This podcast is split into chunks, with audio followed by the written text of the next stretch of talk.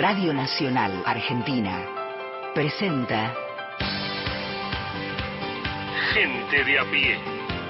Mario Weinfeld.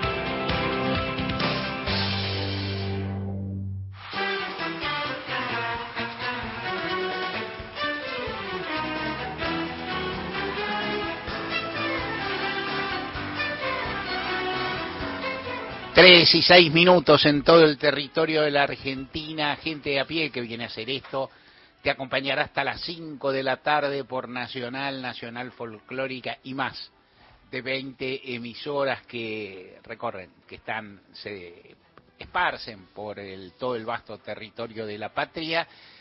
Y te prometemos un programa con abordajes distintos, con muchísimo material, por cierto hablaremos de la, de la actualidad que es que preocupante, que, que, digamos que tiene algunos síntomas de cosas ya vistas y siempre el tono, la novedad y los momentos difíciles socialmente, todo esto te contaremos, pero también hablaremos del, del pasado, que también tuvo sus momentos severos y demás, habrá poesía, habrá música.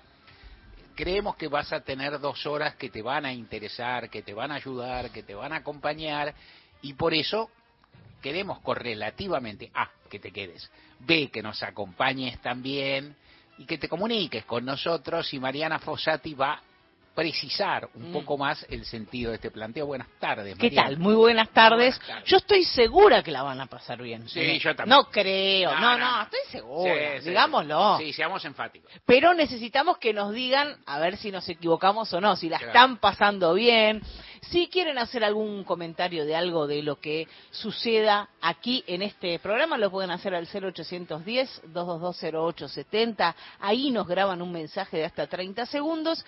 Y si prefieren escribir un WhatsApp, se agendan este número en el celu 113-870-7485 y nos escriben un WhatsApp. Sencillísimo. Es sencillísimo. Qué fácil. Claro, ¿y canciones? Y también. Claro. Hoy es miércoles. Mañana van a sonar algunas de las canciones. ¿Es miércoles? Es miércoles hoy, sí. ¿Salió en los diarios eso? Sí, que en los diarios salió lo que están escondiendo, sobre especial los hegemónicos, es que mañana las oyentes musicalizan en gente a pie. Vi la tapa de Clarín, ¿me podés creer que no dice nada? No, no lo puedo creer. No, nada. Ni una palabra. Me ofende, en un punto me ofende. Nah, habla bien. Me da tristeza. Juega Boca, ¿qué me pone ¿Qué es Boca?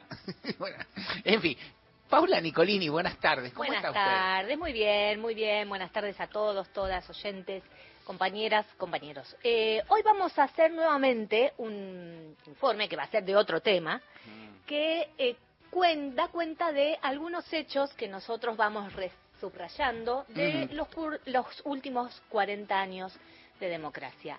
Hoy vamos a dedicar eh, este informe a, dúo con Mario Weinfeld a Mariano Ferreira. Ok, y lo vamos a acompañar y en realidad ese dúo hay una primera voz y una segunda, digámoslo, y hay alguien que armó todo y otro que se suma y glosa, pero es todo.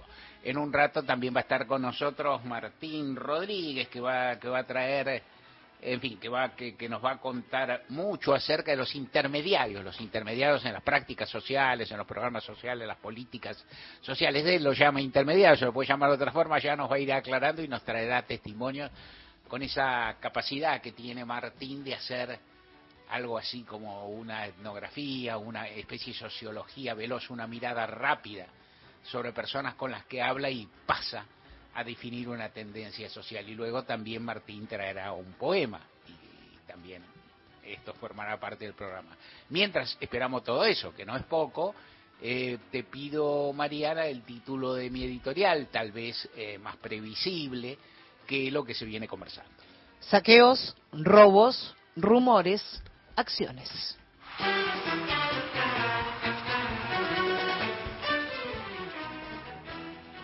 Para para empezar por, por algún principio, por algo, lo primero que me cabe señalar acerca de los episodios que se están produciendo muy particularmente en la provincia de Buenos Aires, muy peculiarmente en el conurbano bonaerense, en algunos otros lugares del territorio nacional también con menos intensidad y con menos virulencia, y esto tampoco se debe sobreestimar en términos políticos, pues el conurbano bonaerense explica, bueno, una parte importante, importantísima, se dice Weinfeld, de la población argentina, de su núcleo de actividad, de su producción, etcétera, y entonces, este, bueno, es uno, es decir, no solo es un núcleo electoral, sino también es un núcleo político, un núcleo social, en fin, y un laboratorio social a su modo. Desde ayer, por lo menos, o de anteayer a la noche, eh, o a la primera mañana, venían circulando y vienen circulando eh, mensajes de WhatsApp, en grupos de WhatsApp. Es facilísimo, hasta un punto, pero es fácil, crear un, un grupo con una identidad no precisa, con un número de teléfono que se consigue por ahí, vincularse, ponerse seudónimos o socias e ir recorriendo esos grupos a la vez no son hiperherméticos, si es que lo pretenden, no son hiper cerrados y rápidamente se divulgan, se viralizan en jerga y se van conociendo en determinados otros lugares. Eh, desde entonces, desde anteayer a la noche, se viene anunciando, prenunciando, rumoreando y demás la existencia de dicho con una expresión generalista no más de saqueos en numerosos lugares de la Argentina, desde esta ciudad autónoma de Buenos Aires, la capital, hasta muchísimas ciudades del interior.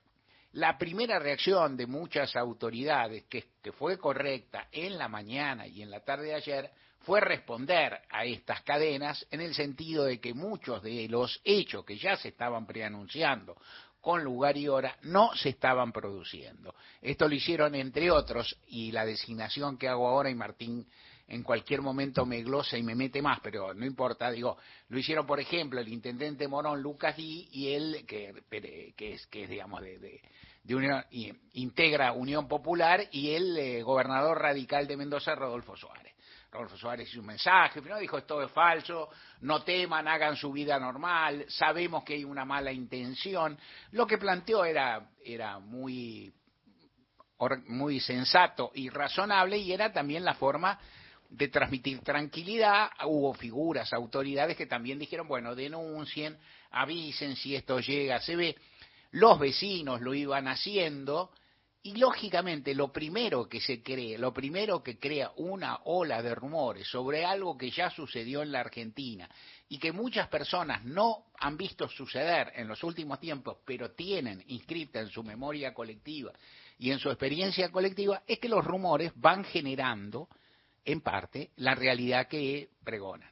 Si yo dijera, van a llegar 800 cohetes de la Luna con, con monstruitos verdes parecidos a ET, petizo, que pueden, digamos, eh, digamos, pueden conseguir que un árbol se seque tocándolo con el dedo, bueno, todo el mundo mirará para arriba, no mirará, pero esto se desmiente rápido y fácil. Puede haber algún problema en un aeropuerto, alguien que espere un avión, yo qué sé, pero no hay. Pero cuando se habla de acciones colectivas veloces contra la propiedad en un contexto de dificultades y demás, esto va generando su cuestión, poca parte se van generando remedos o ensayos de respuestas. O sea, las posibles víctimas de estas conductas se preocupan, llaman a la policía, se resguardan, se arman. En muchos casos, aparte, tienen una relativa práctica de estar armados o algo por el estilo, y rápidamente se va contestando y diciendo.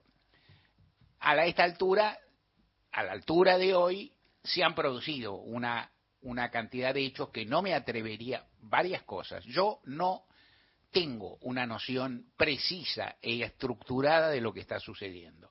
No creo en todas las fuentes oficiales como criterio, por mi formación como periodista, vos lo sabés, no tengo tampoco por qué creer que todos mienten, cosas pues yo más bien me parece hay una situación de relativa incertidumbre donde se han producido una cantidad de hechos que en sí mismos son preocupantes y a partir de los cuales te deslabono alguna serie de planteos que no van a explicarte cuántas personas son, quién las comanda, quién las dirige y cuáles son sus proyecciones. Bueno, me dirás, pero si no me habla de esto, ¿qué te hablo?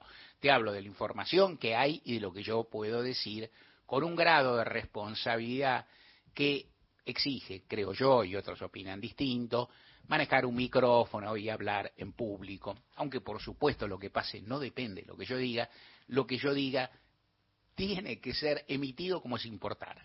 O sea, yo tengo que hablar como si mi conducta determinara las consecuencias que se van a producir, creo, casi de cualquier manera o de otra forma.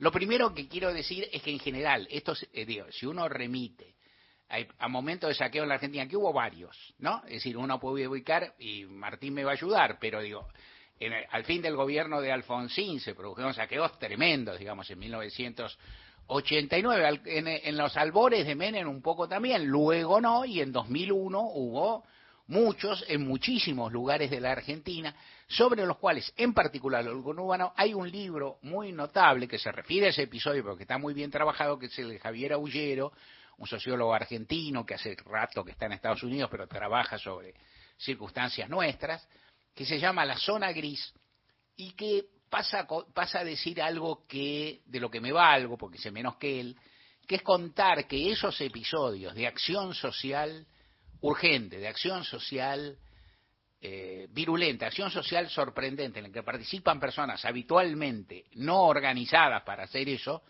transitan lo que Primo Levi llamaba en sus libros sobre los campos, sus textos sobre los campos de concentración, una zona gris. Quiere decir algo, ocurren cosas que ni están permitidas, ni están prohibidas, los roles no son tan claros, la policía es policía, sí, pero los vecinos son vecinos, sí, pero es otra cosa. Y entonces se van sucediendo hechos que con el tiempo podremos organizar y que ahora vemos, en fin, cómo van ocurriendo. Lo primero que me parece importante decir es que cuando se producen, no tomo el número que da, por ejemplo, el ministro de Seguridad, Sergio Bene, de la provincia de que dice se produjeron 150, ¿no? ni le creo ni le dejo de creer, digo, lo tomo con calma, no importa, se produjeron muchos, decenas, cientos, y en un sentido, el que me atañe es igual. Cuando se producen muchos de estos hechos, la idea de que sean espontáneos merece por lo menos discutirse y fijarse un poco. ¿Qué es espontáneo? O sea, si la hipótesis es que la gente sale, que determinadas personas, digamos, si se produjeron, no sé, 200 eh, episodios de entre robo, saqueo, desmanes, destrozos, vandalismo, ¿no? Nombro de modo diferente conducta, digo, porque si vos vas, rompes todo, no estás saqueando, digamos, estás haciendo otra cosa. Si vos, en fin, hay distintas cuestiones. Eh, si te llevas bienes muy valiosos, tampoco estás saqueando por hambre, necesariamente, porque están dando la respuesta. Entonces, cuando se producen tantos de esos episodios, la hipótesis de que todas las personas salgan individualmente de, su, de donde están, de sus hogares, de su trabajo, es una idea un poco peregrina. O sea, los episodios colectivos tienen una trama colectiva. Esto no quiere decir que haya una larguísima premeditación, que sean grupos que se están juntando hace dos meses, 20 días o dos semanas para hacerlo, aunque podría ser que sí sino sencillamente a que los episodios de acción colectiva tienen una mínima concertación previa. No puede ser que se junten. ¿Cómo hacen para juntarse 20 personas que no pertenecen ni a un sindicato, ni a un equipo de fútbol que se entrena en el mismo lugar, ni a una familia y se congregan? Bueno, alguna forma de organización tienen que tener. Lo que hasta el momento a mí me parece que es imprudente y que se ha dicho y que ha tenido distintas eh, expresiones del lado del gobierno nacional, es decir, que estos grupos responden a tal o cual fuerza política. Aclaro que el, eh, el ministro de Seguridad, Aníbal Fernández, que en general, digamos, es suelto con la lengua, digamos, es decidido, es peleón, ¿no? Es es arriesgado, o sea, se lanza, dijo, yo no tengo información fidedigna para aseverar que, estos grupos respondan a una fuerza política. Él es el ministro de Seguridad. Él se supone que tenga la mejor o la mayor información al respecto, que nunca sea toda, que puede tener fallas, pero es eso. Y es lo que dice, yo no tengo información fidedigna. ¿Quién dice tenerla? Y quién lo dijo, y es, es, eh, comidilla pública, es, es, la vocera presidencial Gabriela Ceruti. Y es un acto, por decirlo delicadamente, de imprudencia. Es más, o sea, es una voz oficial. Cuando habla Ceruti se supone que esté hablando el gobierno, que sea la representante del gobierno nacional del presidente. Que, y casi uno diría, y en segundo lugar, en materia organizativa del gobierno, el ministro de Seguridad, que es la figura. Entonces, entonces Ceruti debía ser más cauta porque yo no digo ni que sea ni que no sea. A mí me cuesta creer que Javier Milei tenga una red ordenada, pero no de una red ordenada, de, no de, puede Javier Milei tener un conjunto de trolls que incitan algo.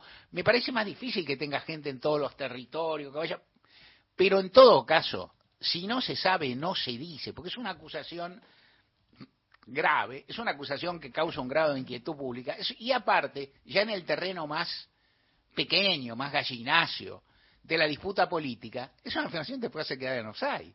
Porque, digamos, porque si vos nombrás a mi ley y no el y el pescado luego no aparece, evidentemente vos con el tiempo vas a quedar perjudicada. Vos le estás adjudicando aparte una especie de poder social que yo no sé si lo beneficia o lo perjudica, y en todo caso vos no debes macanear. Digo, más allá de cómo se... Eh, por eso te insisto que, lo último que digo es gallinazo. Lo importante es que justamente en una situación donde se expande el nerviosismo, se expande la ansiedad, muchas personas del común están preocupadas con buenas razones. Lo que debe hacer el gobierno es infundir tranquilidad, infundir racionalidad y distribuir la información que tenga chequeada y que tenga trabajada. Yo creo que todo lo demás que se haga si eh, Axel Kisilov, el gobernador de la provincia, dice hay 94 personas detenidas vinculadas a estos hechos, dice, bueno, es un dato. Habrá 94 personas. Sergio Berni dice se las acusa de robo. Eh, el, Berni que tiene Berni tiene más títulos viste que, Leonardo da Vinci viste tiene más graduaciones que, que, Darío Stanschreiber no sé Berni viste que es abogado entre otras gracias Berni dice bueno es, robo en, en, en banda con qué sé yo y entonces eso es robo calificado robo, digamos, es cuando vos te apropias de una cosa ajena con violencia, ya si es en grupo es peor, si es en, digamos, si es eh, con, otras intenciones, otro tipo de dolo también es peor, bueno, puede ser un delito calificado, puede tener penas elevadas. Esto dice Berni y eso está bien.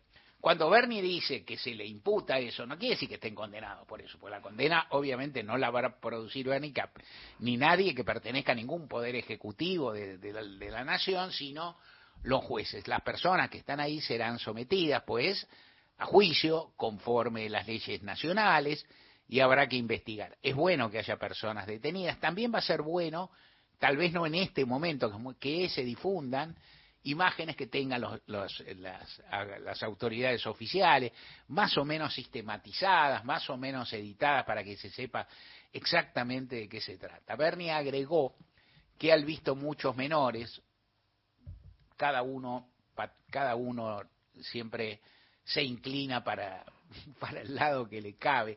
A mí me parece que tampoco es demasiado, no tiene comparación decir una generalidad como menores con decir una imputación o una figura política importante como hizo Ceruti. De cualquier modo, o sea, no es lo mismo, no emparejo.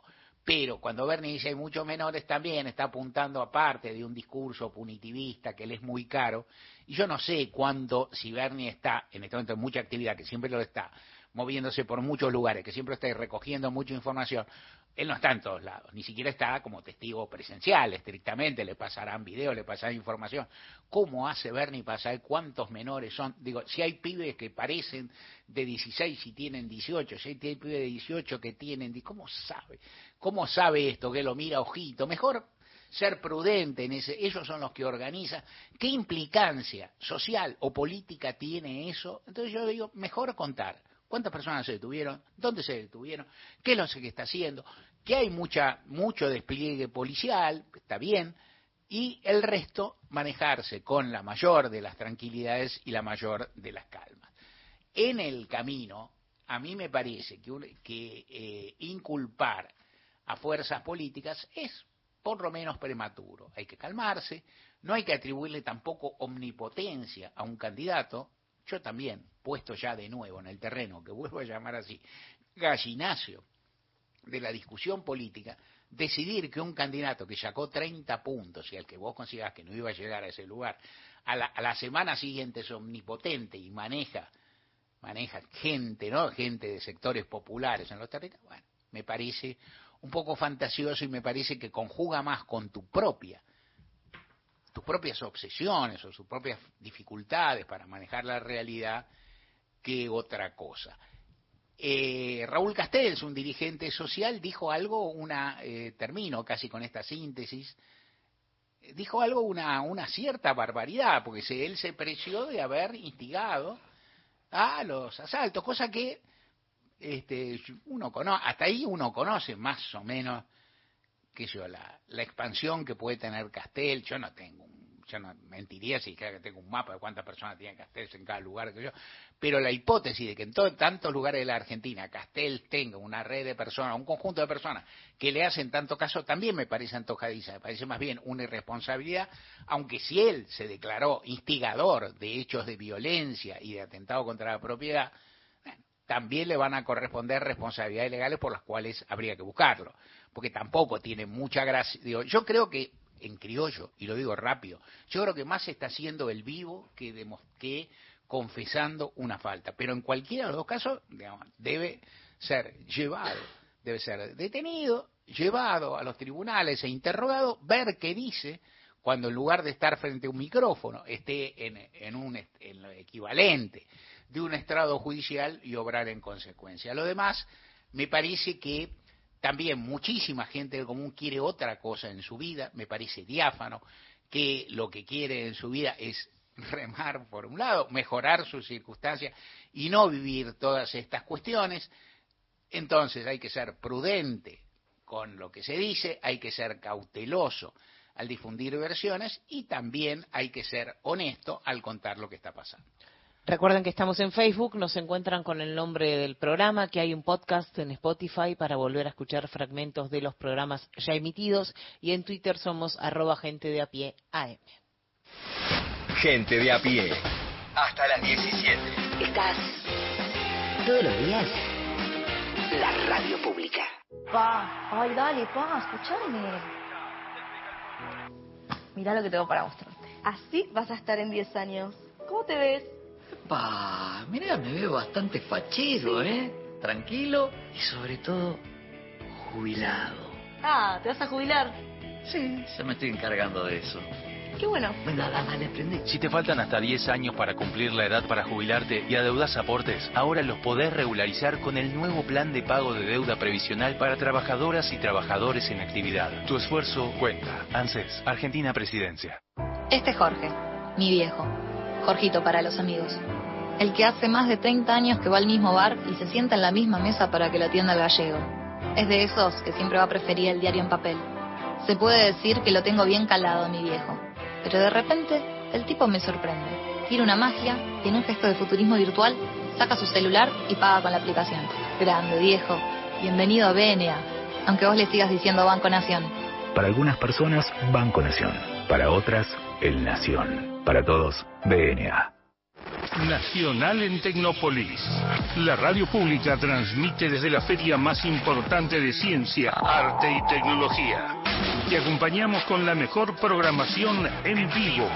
Sábado y domingo de 12 a 19. Tecnópolis. Lo vivís por Nacional.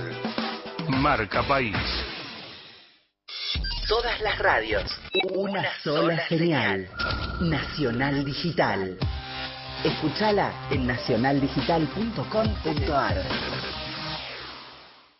144, la línea gratuita de contención, información y asesoramiento para mujeres en situación de violencia en sus diferentes formas. 144, en todo el país, los 365 días del año. ¿Buscas un lugar donde estacionar en el microcentro? Déjanos tu auto. Lo recibiremos bajo las más estrictas normas de seguridad sanitarias. Cuidarte y cuidarnos es la prioridad. Estaciona en el garage más seguro del microcentro, Avenida Corrientes 677, a metros de la calle Florida, sobre el lado izquierdo de la avenida.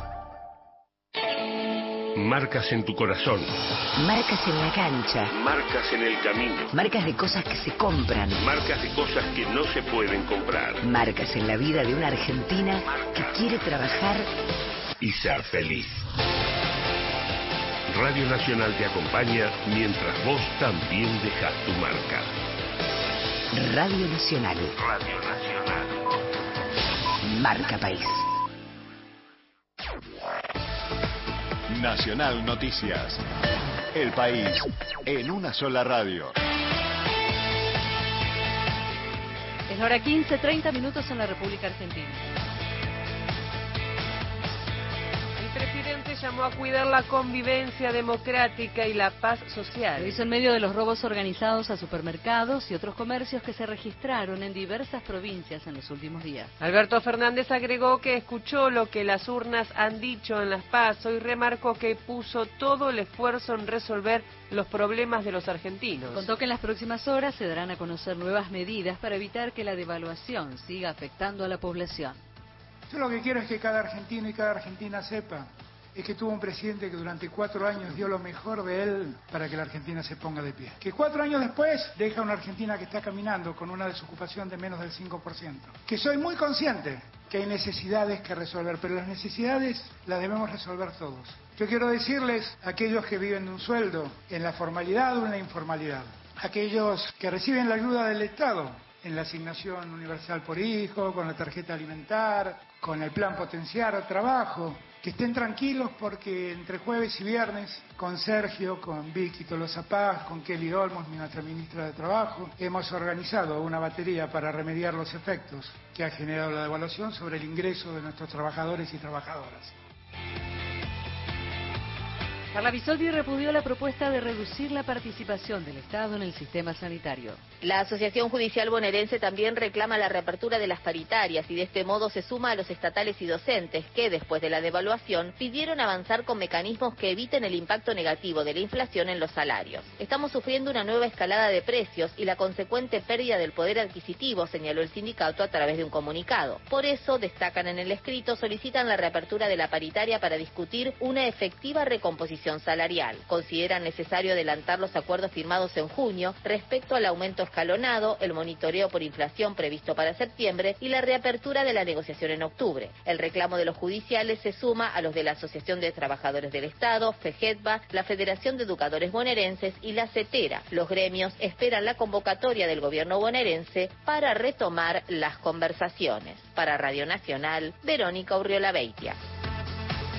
Varias localidades de Mendoza debieron suspender las clases presenciales por un temporal. en todos los turnos y en todos los niveles de Malargüe y en varios distritos de Luján de Cuyo, Tupungato y Las Heras. Se debe a las condiciones meteorológicas extremas que afectan esa zona. También por el mismo escenario meteorológico continúa cerrado el paso internacional Cristo Redentor por un fuerte por un frente, en este caso frontal de nieve y viento. Datos del tiempo. En Malargüe, Mendoza, temperatura 4 grados 6 décimas, humedad 50%, cielo ligeramente nublado. En Buenos Aires el cielo está cubierto, temperatura 15 grados 6 décimas, humedad 62%. Informó la radio pública en todo el país. Más info en radionacional.com.ar. Tu verdad, tu identidad está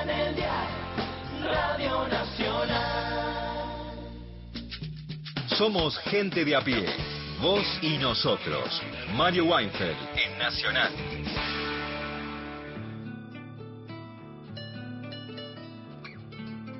Así hablaba la Jacinta en mi pueblo.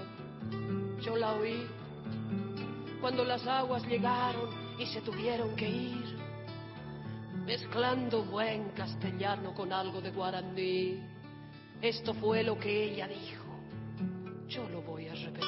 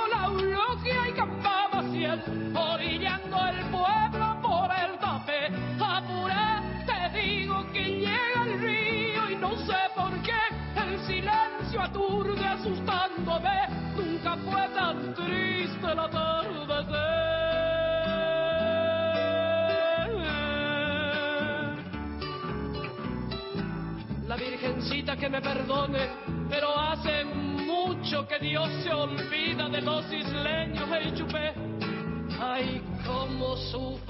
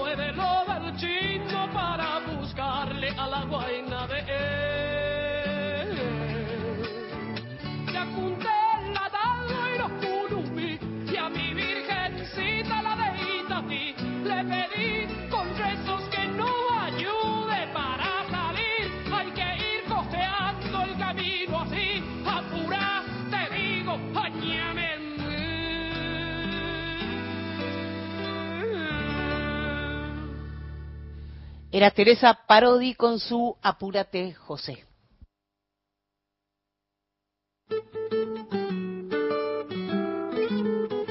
Martín Rodríguez, buenas tardes, te escuchamos. Buenas tardes, Mario. Bueno, esta nota que, que vamos a oír en realidad son los testimonios de una, de una referente de un comedor y de un movimiento social, Barrios de Pie. Eh, nos vamos a ubicar en el municipio, en el distrito de Lanús, en el barrio Acuba, un barrio eh, muy cercano, muy próximo y familiar a la vida de la familia Morena. Uno pasan los pasan las semanas, pasan los hechos, tal vez no se acuerda todo el mundo, pero Morena fue la chiquita que falleció asesinada por unos motochorros justo la semana previa a las elecciones, ¿no? Y que causó una conmoción nacional enorme, tal así que, que muchas actividades de campaña fueron suspendidas, ¿no? Creo que marcó, después hubo otros episodios, pero sobre todo creo que el crimen de Morena marcó, tiñó la campaña. Bueno, eh, y la había pensado estas entrevistas, pre, esta entrevista, con quien luego vamos a escuchar, previamente al, a la situación de los saqueos, con lo cual se fue amasando una cosa con otra, ¿no? Es decir, eh, desde el lunes había pensado con esto, y ayer fue, digamos que el día que, más se habló. Bueno, vos, vos hiciste referencia, Mario, en el editorial. Yo quiero hacer algunas menciones a- así medio al pasar también, ¿no? Porque estos días uno acumula, ¿no? A- a alguna información y te aparece como por doble vía, ¿no? Una vía, diríamos, este, civil, ciudadana y la vía periodística, ¿no? Con la gente con la que uno suele hablar para ir midiendo temperaturas y todo. Y efectivamente, recién lo decíamos fuera de aire, ¿no? Hay como una sensación de jarra loca, ¿no? Esa especie de, de, de fondo lleno de mensajes y, y, y a la vez también una información muy muy intoxicada de que de malentendidos, de malas intenciones, de matetes, de, de, de cuestiones simultáneas, ¿no? Eh, un funcionario importante, un referente decía eh, el problema es que la pradera está seca y cualquier chispa lo enciende, ¿no? Y eh, efectivamente, después de las elecciones hubo una, un bruto, una bruta devaluación que se traslada a precios y a los precios de cosas, eh, obviamente, eh, digamos, como los alimentos. Después, a- anoche también, un funcionario decía, se pasaban eh, imágenes, se, se, se- miraban, no todo el mundo era sommelier, ¿no? De, de- no todo el mundo, pero quienes tenían eso iban tratando de detectar dónde había una fake news o no. De hecho, hubo, hubo por ejemplo, decían, esto ocurre en José Cepaz y resulta que era una imagen donde había unas acequias y parecía más Mendoza que José Cepaz, uno diría. Con todo ya se sabe a esta altura y a esta hora de la, de, digamos, a esta altura de la Suárez, como se dice, que hubo hechos concretos de, de, de asaltos. Decía el funcionario, a veces confundimos saqueos con robo pirañas y el saqueo implica otra escala y hasta otro nivel de conmoción social. Eh, el robo piranha puede ser una bandita que se va a afanar, ¿no? Eh, a- a- entonces uno va, va como distinguiendo en esto, en esta, en esta situación. También eh, el el contexto, obviamente, vos lo decías, la, la acusación o la, la- el señalamiento sobre Javier Milei, de quien estaba puesto en duda di- digámoslo rápido, no tenía fiscales y ahora tiene saqueadores. O sea, ¿no? Sí, Javier, pongámonos de acuerdo la envergadura, o digamos. Entonces, pa- para las dos cosas se necesita gente, logística, ¿no? Es decir, conducción centralizada en tal caso y qué sé yo. Entonces, evidentemente sí creo que mi ley tiene una época, marcó una época, marcó esta época, tiene más, eh, tuvo hasta, diría, marca más la sensación térmica, ¿no? Que tiene un 30%, hasta ahora, hasta hoy tiene un 30% de votos fuerte, ya se ha habl- hablado mucho, pero tiñó toda la campaña. En algún sentido, quienes diríamos casi en la intimidad de su hogar a la noche se preparan para el futuro, ¿no? Y uno hace cuentas, saca el limpio, pasa en limpio discursos. También algunas cosas eh, y a- algunas intervenciones de Milley se pasan como en limpio. Yo me quedo con algunas que tienen que ver con, con zonas de la realidad, con cuestiones de la realidad que a uno le preocupan, le interesan especialmente. Y uno encuentra que Milley, que, que es muy desbordante y que, tiene el otro día leía a Eduardo Fidanza que decía, ¿no? Tipificaba tres, tres dificultades de mi ley. Y la primera decía la sensación de que, no, de que no tiene una cierta estabilidad emocional o no sé cómo llamarla, ¿no? Pero algo así. Sin embargo, también yo suscribo a eso, a esa preocupación, ¿no? Esa preocupación. Uno necesita ser Nelson Castro para saber que, que es importante que una persona de responsabilidad mayor esté en sus cabales mínimos. No estoy pidiendo, porque pa- para mí, para ser político, para ser presidente, un poco loco tenés que estar. Fuera de broma, digo. No hay, una. ser mesiánico, Claro. un poco, sí, un poco omnipotente. Que hay una parte, después Sí, ves. exacto. Claro. Exacto. Sí. Ahora, en algunas Sí, de- un neurótico light No. no, no te da, ¿no? en algunas cosas, Mm. en, la- en su, digamos, repertorio de declaraciones, mi ley es preciso Mm. y distingue, digamos, una, no separa el agua del aceite. Toma un caso. Le preguntan sobre los planes y él ahí dice, yo los planes los voy a mantener, pero voy a borrar a los intermediarios. ¿no? Entonces aparece esta figura de los intermediarios, que es una palabra neutra, ¿no? Bueno, dice, no sé. Ya eh, no, no habla de planeros, que planeros sería los planes que se mantienen, es decir, sería la persona que efectivamente obtiene, recibe un beneficio, sino quienes, en tal caso, uno para, para, para, para pensar que serían esos intermediarios, quienes hacen política, quienes se sitúan entre el Estado que da el beneficio y el beneficiado que lo recibe.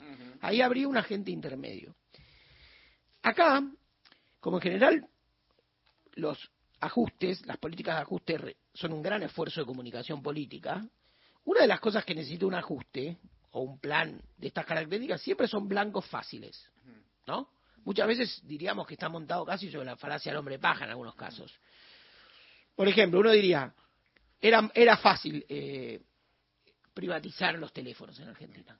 Era fácil. ¿no? Decir, ah, no había nadie que no hiciera mención al mal, digamos.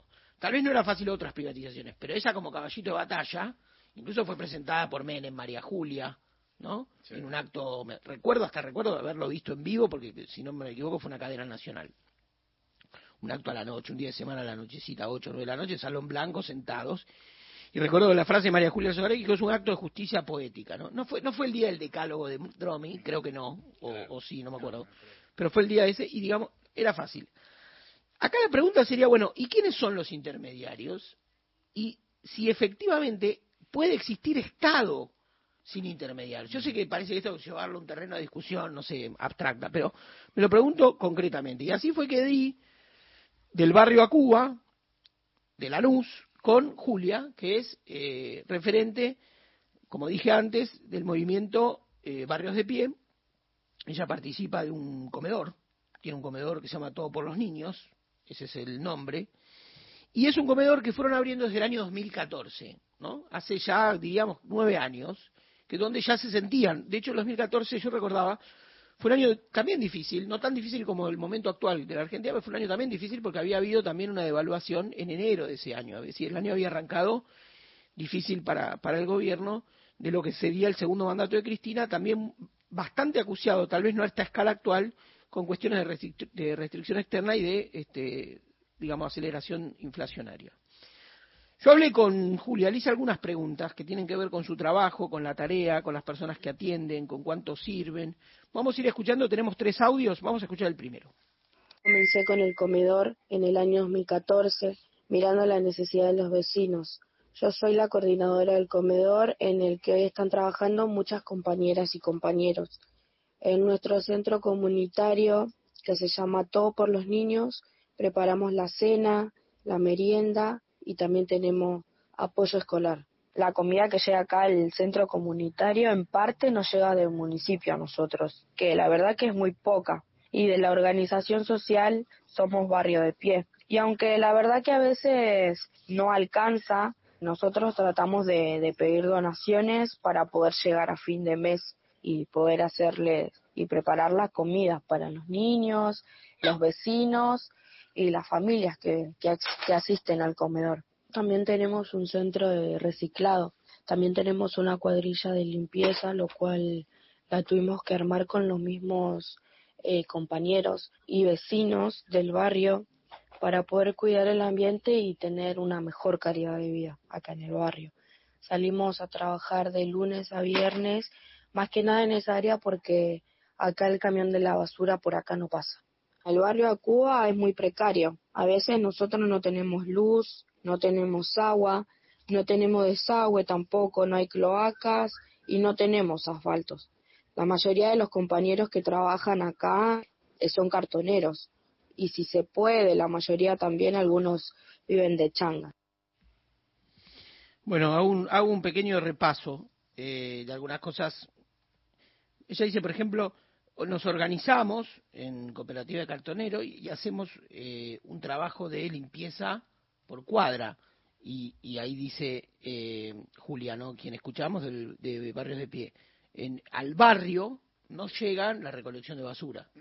Entonces, digo, esta organización tiene encima la conformación de un comedor, no me acuerdo si lo dijo, pero sirven algo así como 150 porciones por día, y 150 porciones por día es de las que comen más personas, ¿no? Digamos, para una persona por familia, en general se retira esa, esa, esa comida, y a esto se agrega la tarea de recolección, digamos, de reciclado que se hace, eh, que, puede ser zonal, que se va al centro de Lanús, a otras, a otras zonas, y a la vez la recolección y la limpieza del propio barrio a lo que nos llega una empresa como a la que llega a cualquier barrio urbanizado como nosotros. Y, y además está diciendo que no tienen cloacas.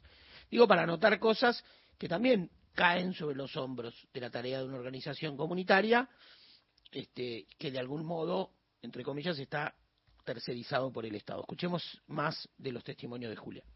Con esta crisis que estamos viviendo acá en el barrio, hay mucha gente sin trabajo. Algunos no tienen cómo sostener la olla de cada día en su casa. Y hay mucha gente que no sabe ni leer ni escribir y a esa gente se le hace más difícil todavía poder conseguir un trabajo. Entonces, imagínate cómo se deben sentir ellos y más por esta crisis que estamos atravesando. La verdad que cada día que se evalúa más el peso acá, sí hay más niños, hay más vecinos, hay más gente, hay cada vez más familias que vienen al, al comedor a retirar su comida. Y es más, a veces no llegamos a sustentar a todos. Bueno, el final, ¿no? Es más, a veces no, llegamos a sustentar a todos. Estamos en medio de una crisis devaluatoria, es decir, eh, ella dice, hay, hay, es difícil decir, bueno, supongamos, te reparto o te distribuyo para tantas para tantas familias o tantas porciones, tanta cantidad y se termina ahí, ¿no? Es decir, la crisis es un proceso abierto.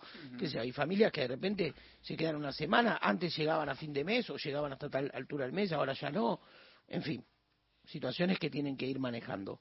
Vamos a oír entonces, eh, el último de los audios de Julia, insisto, quien habla eh, forma parte del comedor Todos los Niños, son del barrio Acuba, en Lanús, son vecinos de la familia de Morena y también menciona Julia a Morena y a su familia. Morena vivía en el barrio de Aperón, que es lindero con el barrio Cuba. Están pegados los dos barrios, a un par de metros del centro comunitario. Yo creo que sentí lo que todo el mundo sintió, tristeza, dolor, bronca, miedo. El padre de Morena es muy amigo desde la infancia con mi marido. Nosotros como familia sentimos mucho dolor, como vecinos y como amigos aparte. Si va a cambiar algo o no, la verdad que yo tengo algo de esperanza, pero así como van las cosas, la verdad que no sé. Falta mucha seguridad. Bueno, ese es el, el- ese era el final. Julia tiene 43 años, tiene cinco chicos, el más grande tiene 23, la más grande, la chica, y el más chico tiene siete, ¿no? Una gran familia. Hablé también con su marido, que es este Nelson, que también forma parte de la misma organización. Bueno, eh, finalmente se decidieron a, Julia a dar la entrevista y a, grabar este pequeño testimonio. La familia de Morena también forma parte, diríamos, de, de, ese, de esa, por decir así, idiosincrasia, ¿no? Es decir, están ligados a cierta forma de la economía popular y a ciertas actividades de los movimientos. Es muy difícil, y va a ser muy difícil, eh, encontrar el punto, yo no, no, no soy, no soy guionista de ajustadores, ¿no? Digamos, pero encontrar el punto que distingue lo que es casta de lo que no, de lo que son intermediarios, de lo que no, de lo que es Estado, de lo que no. Es decir, eh, la Argentina, en los últimos años, desarrolló formas sociales que han entrelazado la comunidad, las organizaciones sociales, el Estado, la política, lo social y lo político está mezclado. Es difícil separar ahora de golpe y porrazo y decir esto es lo político y esto es lo social y esto separado, ¿no? Y me parece que mostrando en, en zonas así, se ve cómo efectivamente el Estado se completa. Es decir, esta es mi, mi- mi idea, ¿no? Si el Estado completa incluso su insuficiencia, su llega hasta ahí, pero no podría existir un plato de comida, no podría existir mínimas condiciones de habitabilidad si no fuera también por estas organizaciones sociales que merecen ser reivindicadas y que son uno, me parece a mí, uno de los flancos, eh, blancos fáciles de un virtual ajuste que se viene, ¿no? Sí, cuando se escucha hablar, por supuesto cada uno habla y puede, el lenguaje puede encubrir, pero cuando escuchas hablar a personas comunes, personas sencillas, que hablan muy bien, que hablan con mucha serenidad, que transuntan sentimientos, que mezclan sentimientos con prácticas sociales, uno plantearía, y, de nuevo, tampoco uno es quien y no representa a nadie, un poquito de respeto. ¿no? Un poquito de respeto social por quienes hacen algunas cuestiones. Todo la, en la Argentina muchísima gente labura, muchísima gente labura en condiciones pésimas, todos hacemos lo que podemos y que algunos tenemos más suerte, más competencia, más posibilidades, otros menos, pero hay una crueldad respecto de quienes aparte en el y esto es, es algo que se podría enfocar más y mejor en tiempos de pandemia fueron reconocidos por uno podría decir sociológicamente cinco minutos no por lo que hacían por sus esfuerzos por su tenacidad por lo mucho Sí. que se arriesgaban no y todo eso y que eso se reconoció pero se reconoció rápido y luego se borró y ahí falta algo, ¿no? Falta, falta algo, falta un poco de respeto por determinadas funciones sociales y un poco más de claridad que vos señalaste muy bien, porque vos tenés mucha capacidad conceptual. Por esto, ¿qué es? ¿Dónde, dónde eh, acá también hay una zona intermedia, ¿dónde empieza el Estado? ¿Dónde termina? ¿Dónde empieza la política, entre comillas? ¿Dónde empieza? ¿Son funcionarios o no son funcionarios? ¿Son políticos? O sea, son personas que hay, a las que hay que bochar como, como si fuera, no sé, un subsecretario chanta que va una vez por mes y participa en 14 actos y se vuelve a su casa en auto oficial. Habla Claro. una parodia, ¿no? Por ahí hay alguno. Uno dice, por ejemplo, eh, también lo dijo Milei, eh, yo hay, hay cosas de la política social que las van a manejar las intendencias, pero no van a manejar las- los movimientos sociales. Las intendencias las manejan a través de los movimientos sociales. O sea, a veces hay cosas que parecen separadas, co- eh, eh, digamos, a pura competencia, y en realidad están articuladas, porque se articulan para el territorio, después obviamente políticamente, y además, déjame decir algo, Mario, para terminar, claro. adentro de ese comedor, adentro de ese espacio, entre las personas que van a buscar Morphy, debe haber que votan de todo, debe haber hasta votantes de Milei, está Claro. clarísimo, además si no, no hubiera llegado al 30% que llegó. Es una ensalada rica y compleja la de la Argentina, pero bueno, eh, eligieron este, este, este punto que yo creo que van a, no va a tener, no es que uno se quiere poner en un lugar de abogado defensor, pero creo que no van a tener tantos que los defienda, y creo que no va- y a la vez no va a ser tan fácil ir contra los movimientos sociales por el lugar en el que están. Martín Rodríguez, gracias. De lunes a viernes. De 15 a 17, Gente de a pie, con Mario Weinfeld. Encontrá los podcasts de la radio en nuestra web, radionacional.com.ar. Estás a un clic de escucharlos. Nacional, la radio pública. Pacho O'Donnell en Nacional. Apuntes de nuestra historia.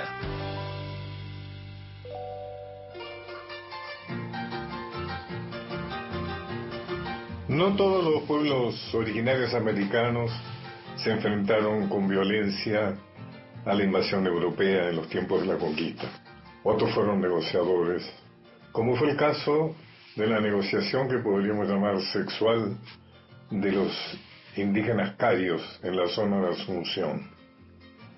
El alemán Ulrico Schmil, que fue un cronista de la expedición de Pedro de Mendoza, escribiría, cuando estuvimos cerca hicimos disparos con nuestros arcabuces, y cuando los oyeron, es decir, los carios, y vieron que su gente caía y no veían bala ni flecha alguna, sino un agujero en los cuerpos, no pudieran mantenerse y huyeron, cayendo los unos sobre los otros, como los perros mientras huían hacia su pueblo. Bueno, sigue relatando, dice, pidieron que nos quedáramos con ellos y regalaron a cada hombre de guerra dos mujeres para que cuidaran de nosotros, cocinaran, lavaran y atendieran a todo cuanto más nos hiciera falta. De allí en más, a favor de la belleza de las mujeres carias y de las costumbres poligámicas, Asunción sería un paraíso del placer carnal, tal distinto al fuerte a la vera del río de la Plata, es decir, Buenos Aires, en terreno de indios tan poco hospitalarios que había obligado a la expedición, bueno, ya sabemos que habíamos terminado Solís, y que había obligado justamente a esta expedición de Mendoza a huir hacia el norte, y así es como llegaron a Asunción.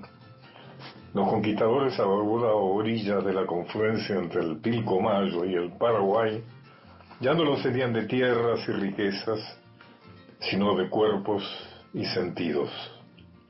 A cada uno de ellos se le encomendará un harén y la promiscuidad sería lo habitual. El moralizador presbítero Francisco González Pañagua describe al rey de España, textual, que el conquistador está contento con cuatro indias es porque no puede haber ocho, y el con ocho porque no puede haber dieciséis, y que no hay quien baje de cinco y de seis, la mayor parte de quince, y de treinta y cuarenta los lenguas y los capitanes. Volvé a escuchar estos apuntes de nuestra historia por Pacho O'Donnell en www.radionacional.com.ar.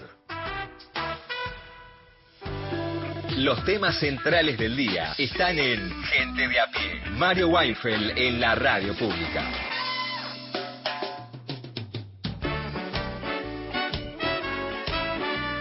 Bueno, sean los saqueos espontáneos o inducidos, el Estado no puede ser indiferente ante estos tristes sucesos y no los debe permitir, porque el caos no le conviene absolutamente a nadie. Pido samba del nuevo día por el cuarteto Supay. José de Ingenieros. Muchas gracias. Mensaje en nuestro WhatsApp de Cristina de Río Grande. Me encanta el programa desde hace mucho y lo espero con ansias siempre. Amo los editoriales de Mario. mi pedido de canción para mañana es la oración del remanso. Abrazos, nos dice Cristina de Río Grande. Excelente editorial la tuya, Mario, para tener muy en cuenta. Recordemos que en el, los hechos del 2001 no fueron solo saqueos, fallecieron en todo el país víctimas de violencia institucional 40 jóvenes, eh, cosa que no, no tiene por qué ocurrir ahora, eh, a, tenerlo en cuenta. Este... Estela Maris de San Fernando dice, buenas tardes, excelente la nota que trajo Martín. Em, un abrazo para todos.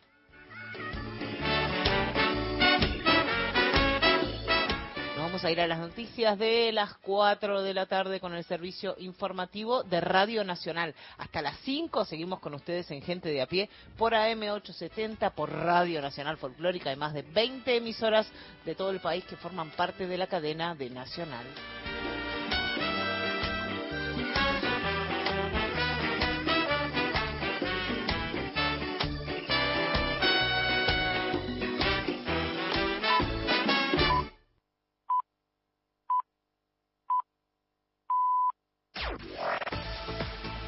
Nacional Noticias. El país en una sola radio.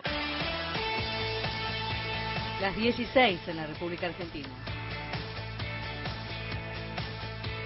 Sergio Massa ya se encuentra reunido con Cristalina Georgieva en la sede del Fondo Monetario Internacional. El ministro de Economía mantiene un encuentro poco después de que el directorio de la institución aprobara un desembolso por 7.500 millones de dólares para la Argentina. La decisión fue adoptada por unanimidad y los fondos previstos serán girados hoy al país. Con este desembolso se devolverán los préstamos solicitados a Qatar y la CAF para poder hacer frente a los vencimientos con el organismo internacional de crédito. En Entre Ríos destacan la utilización de la billetera virtual de la provincia. Más de 160.000 entrerrianos utilizan billetera Entre Ríos para comprar en comercio de la provincia. La aplicación Billetera Entre Ríos ofrece reintegros de 30% en comercios de la provincia adheridos. Responde a la usabilidad que el entrerriano le da a la billetera según cada rubro. El 83% la utiliza para la compra de alimentos en almacenes, verdulerías, carnicerías y supermercados. Un 15% para farmacias y medicamentos y el resto en gastronomía, indumentaria, calzado y juguetería, rubros que se fueron incorporando más recientemente al programa. En la actualidad son más de 2.400 comercios adheridos al programa Billetera Entre Ríos. Los usuarios obtienen un 30% de reintegro comprando con la aplicación en comercios adheridos con tope mensual de 6.000 pesos por mes por billetera. Rubén Lovera, LT14 Nacional Paraná. Deportes. La información con Daniel Corujo. Silvia, ¿cómo va? Bien. Quédalo del churro para todavía. El defensor central uruguayo de Defensor Sporting, Sebastián Boselli, llegará mañana a Buenos Aires para sumarse a River Plate como nuevo refuerzo del club de Núñez, el equipo que dirige de Michelis. Ya está cerrado el acuerdo entre clubes por 3 millones y medio de dólares por el 70% de los derechos económicos de la ficha de este jugador que tiene apenas 19 años. Tránsito. Mucha nieve construida y temporal en Mendoza y está cortado totalmente el paso Cristo Redentor en la ruta 7 Mendoza-Chile. Más de 4.000 camiones están parados en Uspallata y el Corredor Internacional. El paso Zamoré habilitado, la máquina de Vialidad Nacional a cargo de Ingeniero Arias despejaron el Zamoré hasta las 19. El paso internacional Jama está habilitado hasta las 20 horas. Ernesto Arriaga para Radio Nacional para todo el país. Datos del tiempo. En Darwin, en las Islas Malvinas, temperatura 3 grados, humedad 88%, cielo nublado. En Buenos Aires, el cielo también está cubierto, temperatura 15 grados 6 décimas, humedad 62%. Informó la radio pública en todo el país. Más info en radionacional.com.ar. Tu verdad, tu identidad está en el dial. Radio Nacional. Pasó otra hora en la Argentina. Seguís con la radio pública. Nacional. A toda hora. Mario Weinfeld y un gran equipo hacen gente de a pie por Nacional, la radio pública.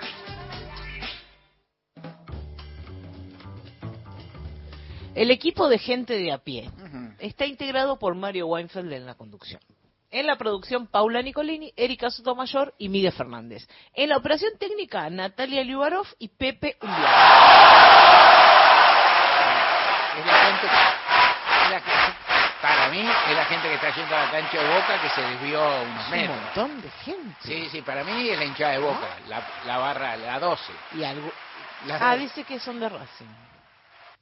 Bueno, no dice nada, Mario. En el control central de Radio Nacional, Luciano Chiquito Profili. Las y los columnistas son Lorena Álvarez, Victoria de Masi, Mariana Enríquez, Miguel Fernández, Hernán Fredes, Juan Manuel Carc, Paula Nicolini, Martín Rodríguez, Beto Solas, Erika Sotomayor, Gustavo Vergara y Gerardo Villar. En la locución, Mariana Fosa.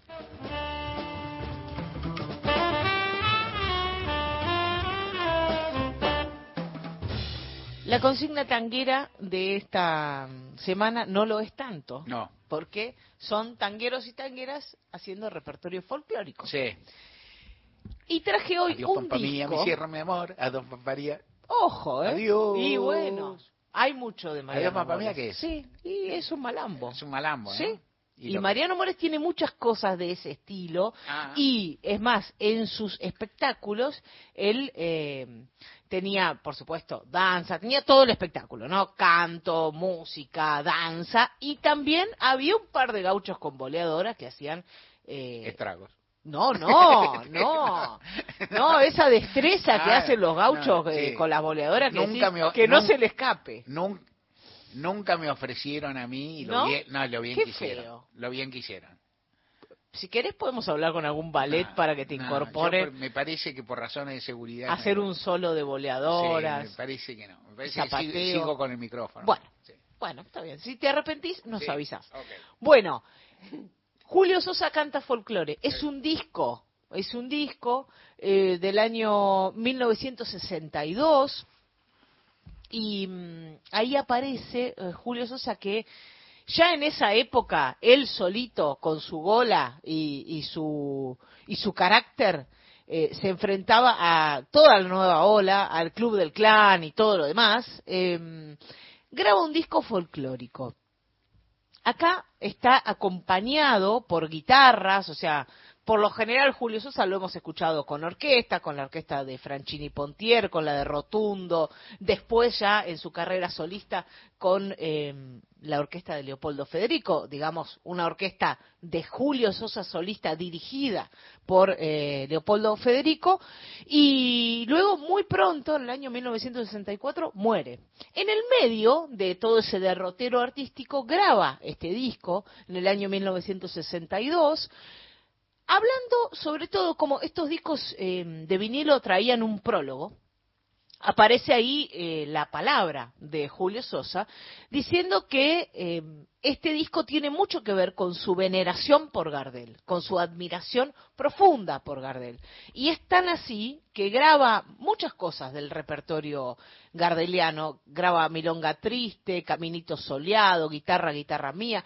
Es muy gardeliano este disco y además hay algunas perlitas, como por ejemplo Graba tu vuelta, uno de los éxitos de Nelly Omar, también cantora muy criolla y que tiene mucho que ver con este mundo folclórico, y un vals precioso que también grabó Gardel, pero que no es tan representativo de su repertorio, que vamos a escuchar por Julio Sosa y se llama La pena del payador.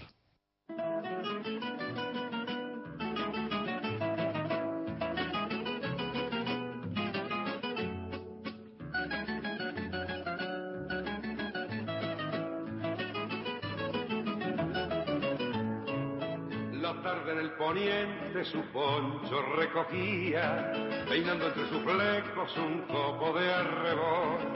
Y el hilo de la noche que nanca se venía, bordaba en seda negra los pétalos del sol.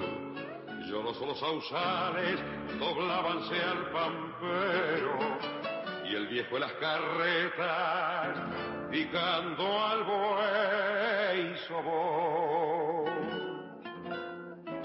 Atraca hacia la férrea rejilla del pulpero, haciendo para el viaje su gaucha provisión. Balando las ovejas se agrupa la majada, tirando para las casas en busca del corral. Y el tero centinela, soldado de avanzada, vigila que el indiaje no arre un animal. Calandrias y zorzales de pechos escarlatas se ven en la espesura del monte vivaquear, colgando de las ramas los palios de sus flautas, cual músicos cansados que vienen a nochear.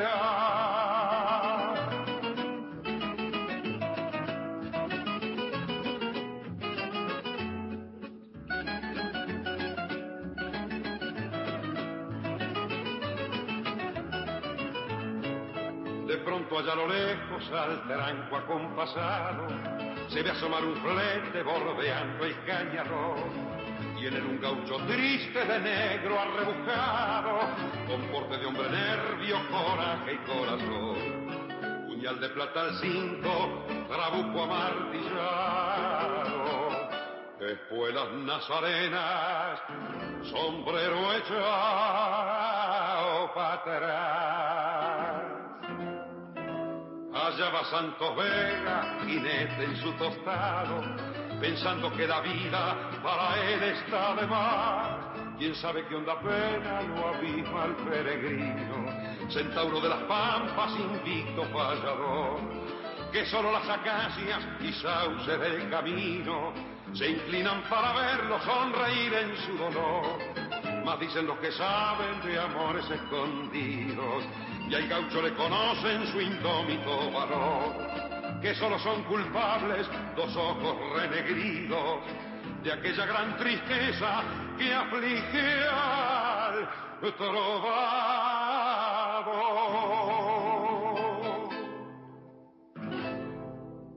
Este vals se llama La pena del payador, Sí. es de José y Luis Servidío. La música, la letra de Eduardo Escaris Méndez, cantaba el gran Julio Sosa con las guitarras de Héctor Arbelo. Y Héctor Arbelo es un poco de la familia de gente de a pie, porque em, son parientes de los Avilano, Ah, de Juancito, de Horacio Avilano, o sea, tienen que ver con, con esa familia. La abuela de Juancito Avilano era eh, Arbelo, de Ah, apellido, así que es una, es una estirpe que sigue sonando y sobre todo muchas veces suena aquí en gente de a pie. Lindo cantando Sosa. Sí, Ahí- ¿viste? Bien, lindo cantando. En el disco dice, no pretendo crear ni descubrir nada, yo soy ante todo un cantante de tango, pero la rompe. ¿eh? Che.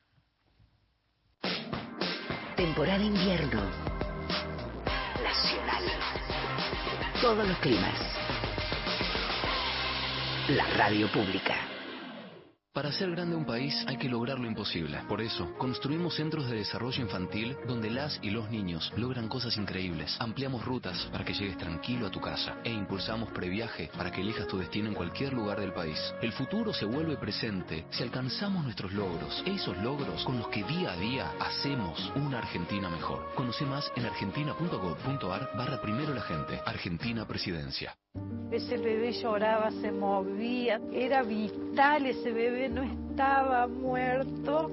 A Mónica le dijeron que su bebé murió tras el parto. Ella sabe que no. Si por diferentes motivos fuiste separada de tu hijo o hija cuando nació, no estás sola. Podemos ayudarte. Comunicate con la Comisión Nacional por el Derecho a la Identidad. 0800-222-266-234. Mamás que buscan. Secretaría de Derechos Humanos. Ministerio de Justicia y Derechos Humanos. Argentina Presidencia. 144, la línea gratuita de contención, información y asesoramiento para mujeres en situación de violencia en sus diferentes formas. 144, en todo el país, los 365 días del año. El Banco Provincia se está actualizando. Más tecnológico, Tecnológico, más dinámico, dinámico, más innovador. innovador. En otras palabras, el Banco Provincia está más 2.3. ¿O no? Vos con tono robótico. Así es, humano. Está más 2.3. Banco Provincia. Derecho al futuro. Futuro. Pa, ay, dale, pa, escuchame. Mirá lo que tengo para mostrarte. Así vas a estar en 10 años. ¿Cómo te ves? Pa, mira, me veo bastante fachero, ¿eh? Tranquilo y sobre todo jubilado. Ah, ¿te vas a jubilar? Sí, ya me estoy encargando de eso. Qué bueno. Venga, dale, dale, prende. Si te faltan hasta 10 años para cumplir la edad para jubilarte y adeudas aportes, ahora los podés regularizar con el nuevo plan de pago de deuda previsional para trabajadoras y trabajadores en actividad. Tu esfuerzo cuenta. ANSES, Argentina Presidencia. Miércoles. Todos los días. Nacional. La radio pública. Entrevistas, columnas, debates, análisis en la tarde de Nacional. Gente de a pie.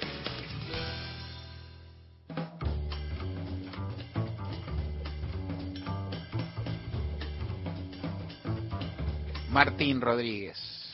Bueno, Mario, había que elegir un poema para hoy. Y eh, bueno, hay días, días y días. Justo aniversario de mi vieja que cumple años hoy, que se murió hace un tiempo, ya un año y, pico.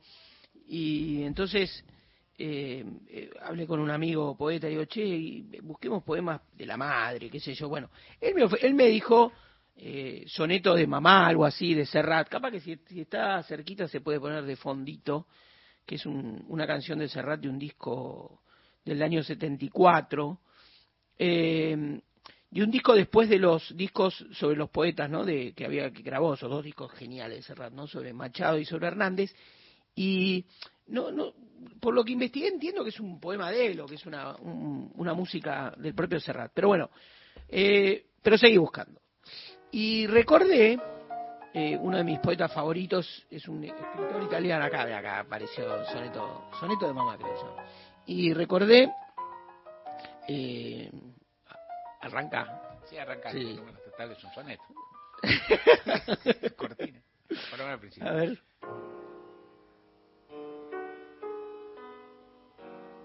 No es que no vuelva porque me he olvidado de tu olor a tomillo y a cocina. De lejos dicen que se ve más claro, que no es igual quien anda y quien camina. Y supe que el amor tiene ojos verdes, que cuatro palos tiene la baraja, que nunca vuelve aquello que se pierde y la marea sube y luego baja. Supe que lo sencillo no es lo necio, que no hay que confundir valor y precio. Y un manjar puede ser cualquier bocado, si el horizonte es luz y el rumbo un beso.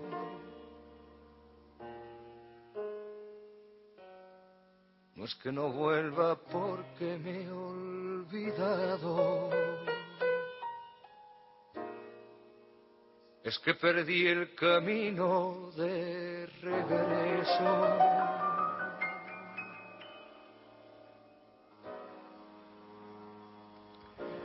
Bueno, extraordinario, ¿no? Eh, Sí, maravilloso. sí. Había que darle, había que dejarlo Sí. entrar, que eran de Serrat, ¿no? Qué genio. Bueno, y entonces, este, dije, bueno, día especial, uno te hace sus, propias elaboraciones, lo cuento porque viene a cuento, y este, yo soy fanático de Henry de Luca, un poeta italiano, novelista, teólogo para mí, no sé, muchísimas cosas.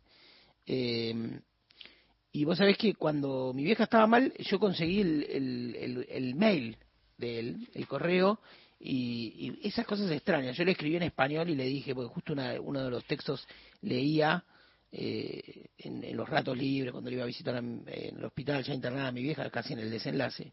Y le mandé unos mails y, y Harry me contestó. Ah. Pero lo, lo genial es que yo no manejo el italiano.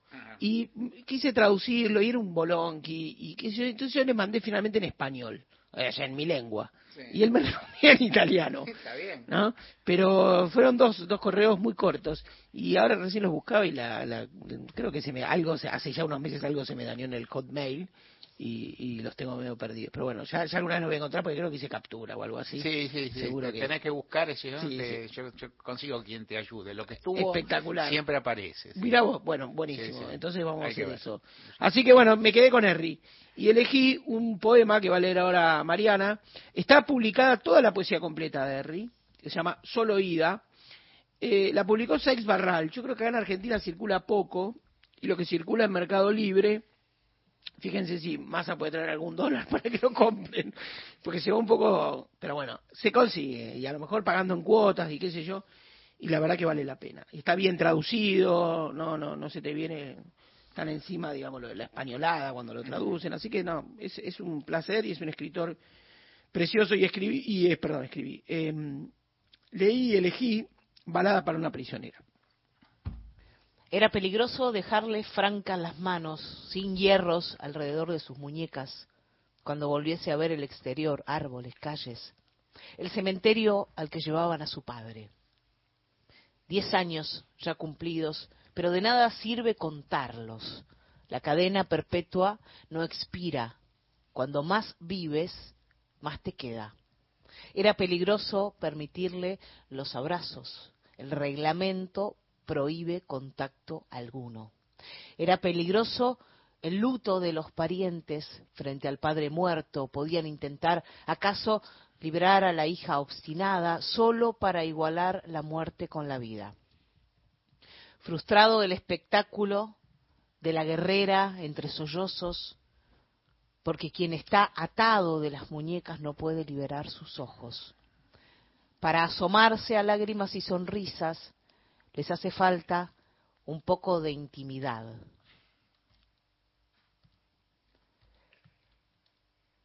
Porque son salvajes, no nacen en cautiverio. No volvimos a estar juntos, ¿verdad, papá?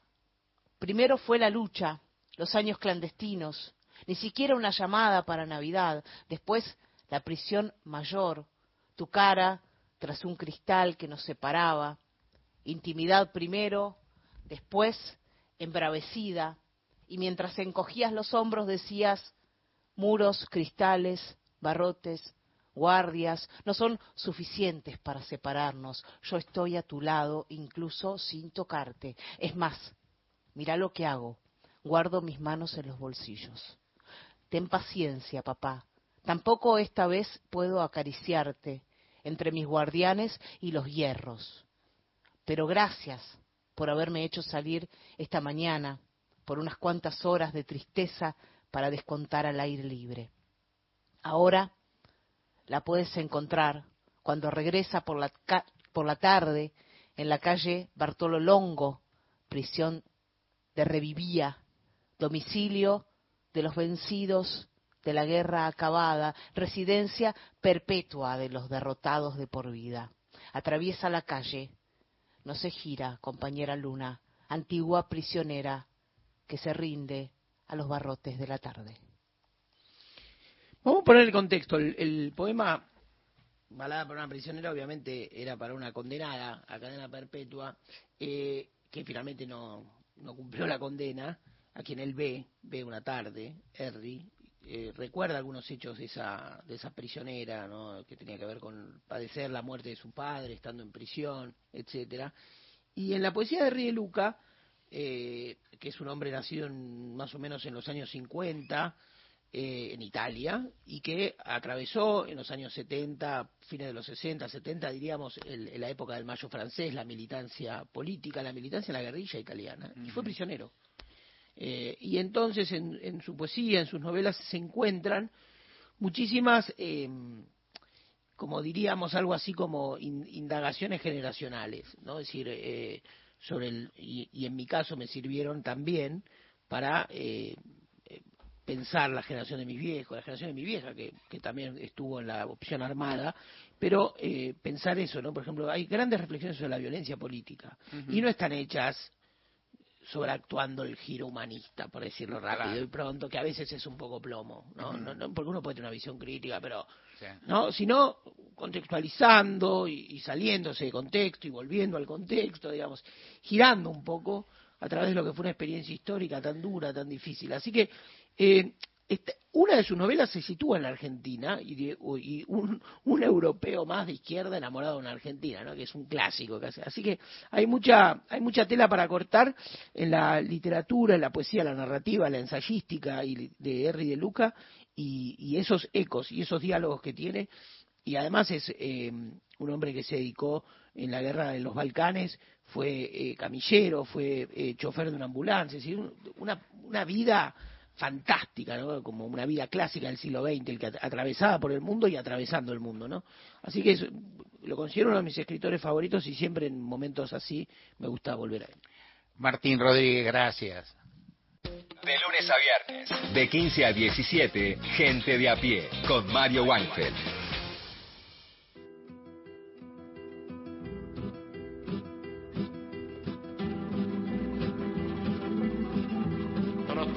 Sublime, hermano de gaviota, suerte de caracol, cegado por mil soles, pesado por mil vientos, de andar triste y cansino cual marcha de un reloj.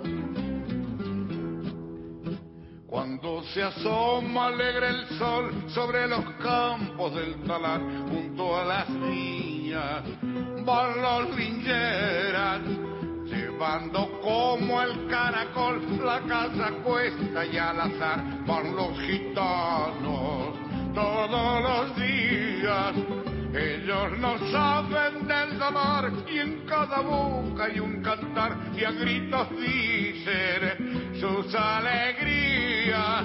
Indiferentes al amor y en el eterno trajinar ellos desechan melancolía. Que cuando se asoma alegre el sol sobre los campos del talar van los lingeras todos los días. Y al pasar se oye a un peón entonar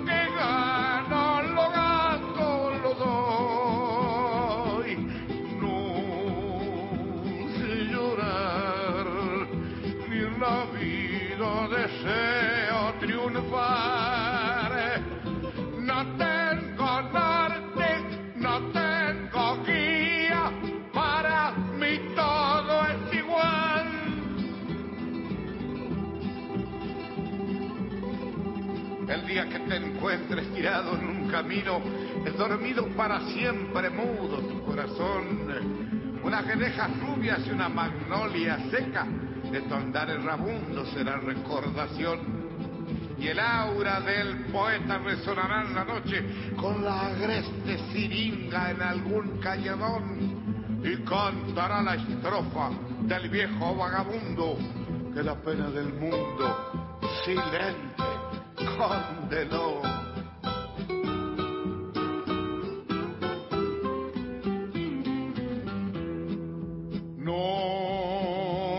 Llorar, ni en la vida deseo triunfar.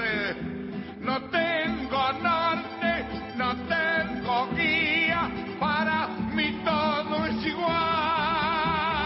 No tengo norte, no tengo guía, para mí todo es igual. Era Horacio Guarani con la canción del Lingera. Toda la información y el mejor análisis en Gente de a pie. Con Mario Weinfeld.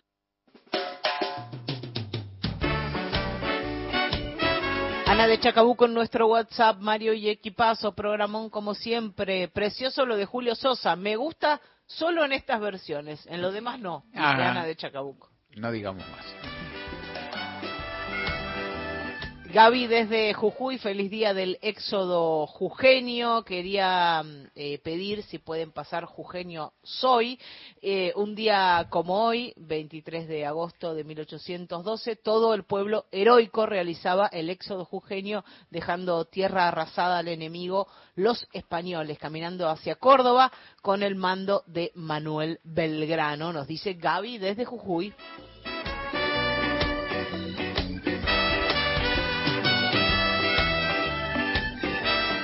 Pablo nos escribe, dice, hola gente de a pie, eh, hoy hablaban de los intermediarios, son los mismos que pidió eliminar Cristina en sus últimos discursos y también la reta. Saludos, nos dice Pablo.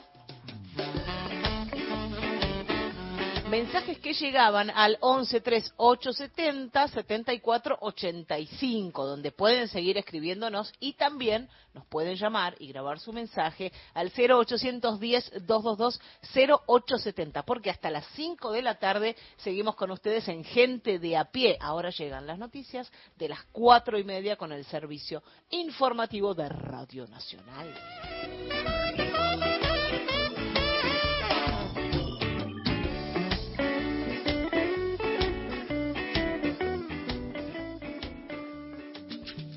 Somos gente de a pie. Vos y nosotros. Mario Weinfeld en Nacional.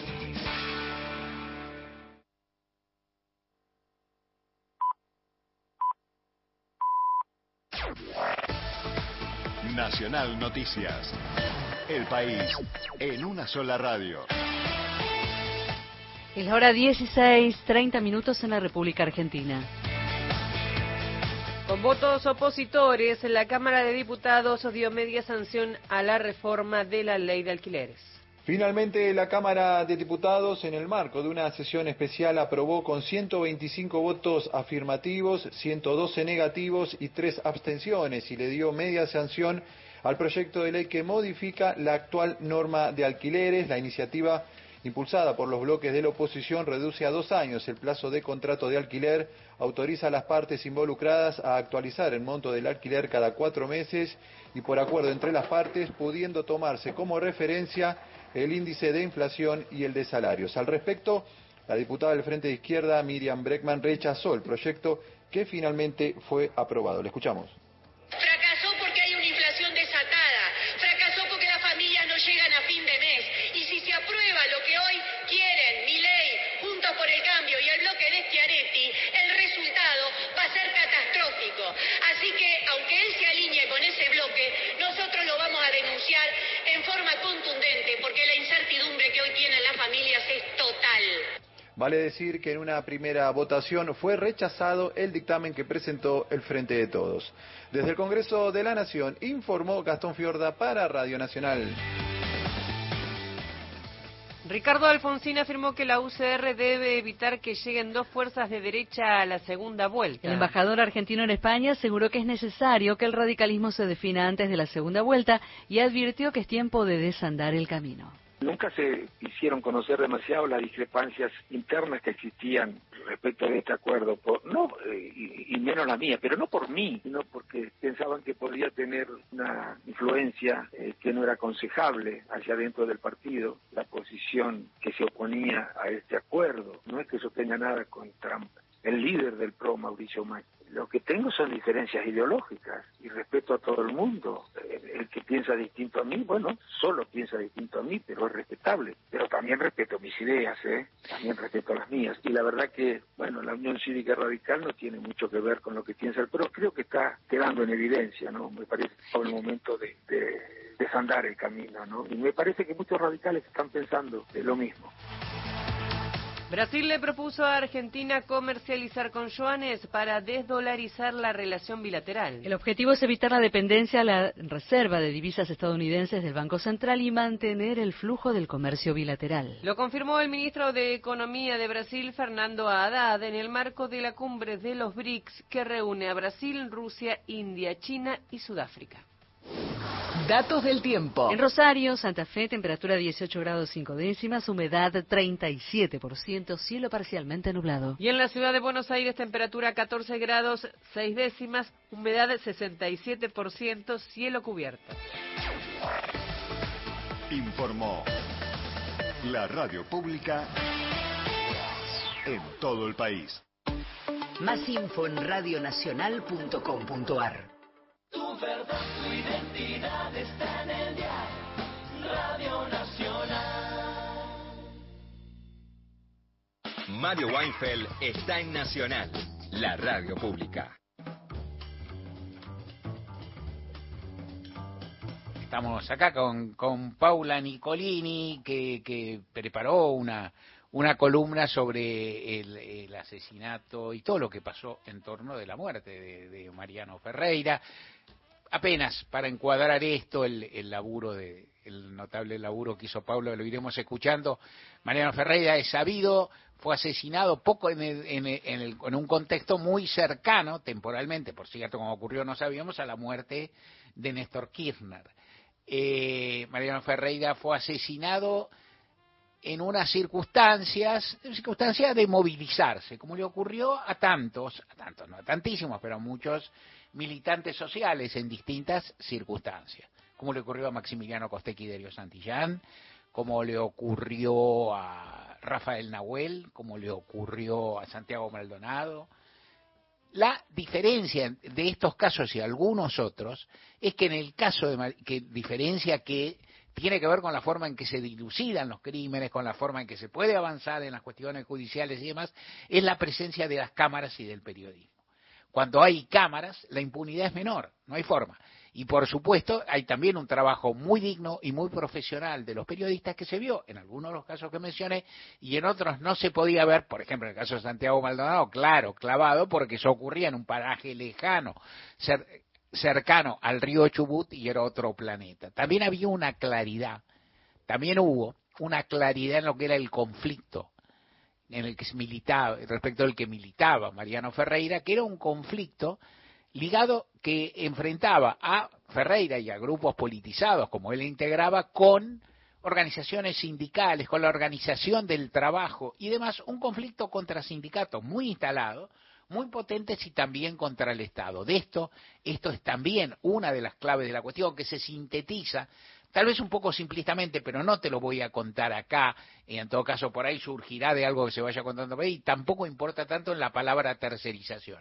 No es tanto la tercerización como todos los mecanismos de informalización reglada que existen de los laburantes, de todas las formas que existen para evadir, para esquivar, tenerlos con todos los derechos que corresponden. Ferreira murió en esas condiciones, fue asesinado por sus ideas y sus valores, se llegó a develar bastante del crimen por esto que te conté. Paula te va, te va a ir contando ahora dentro de este contexto lo que sucedió. Me acuerdo que varias veces hiciste referencia a lo que le había dolido a Néstor Kirchner la muerte de Mariano Ferreira, que sí, efectivamente eh, sucedió una semana antes de la muerte de Néstor Kirchner. Fue el 20 de octubre de 2010. Esa mañana, Gabriela Karchak, eh, periodista de C5N recibió eh, la indicación de ir a cubrir lo que estaba pasando en la zona de Barracas, ya en ese momento, eh, por el corte de vías que estaba mm, generando, provocando el Partido Obrero y otras organizaciones en apoyo, en realidad, a los trabajadores tercerizados de la Unión Ferroviaria. ellos estaban encuadrados en una cooperativa que era la cooperativa eh, Unión Cooperativa Mercosur, que luego nos enteramos a partir del juicio que tenía a José Pedraza, el secretario general de la Unión Ferroviaria, de los dos lados del mostrador. Gabriela recibió esa mañana entonces este, esta indicación, se preparó con su equipo, con Gustavo Farías, camarógrafo, y con Marcelo Polito para ir a cubrir. Antes eh, prefirió llamar por teléfono a algunos de los trabajadores que eran referentes en ese momento de la medida que habían tomado de cortar este, las vías del ferrocarril Roca y le dijeron que sí, que estaban ahí todavía, pero que en realidad los habían corrido de Avellaneda y ya estaban eh, cruzando hacia la ciudad de Buenos Aires, o sea que estaban en la zona de Barracas. Ella se fue inmediatamente para allá junto con Gustavo Farías y Marcelo Polito y así comenzó todo. Me contaron su problemática, me contaron cuál era el motivo de, la, de la protesta y viendo que no iban a poder hacer nada ante esa respuesta tan violenta que habían tenido sobre las vías, decidieron en asamblea bueno, buscar otra forma de, manifestarse o hacerlo otro día. Se estaban yendo, se estaban yendo por la calle, muy pacíficamente. En ese momento nos dimos vuelta porque escuchamos unos gritos que no entendíamos bien de qué se trataba, mucha gente, algunos vestidos de ferroviarios gritando con palos en la mano que venían corriendo hacia donde estábamos nosotros. Había un policía de civil, no me lo olvido más, con una remera celeste de manga corta, que me dice, corran porque nos matan a todos. Yo vi la puerta de un garaje abierto, me metí y mi equipo no se pudo mover, quedaron solos en el medio de la calle.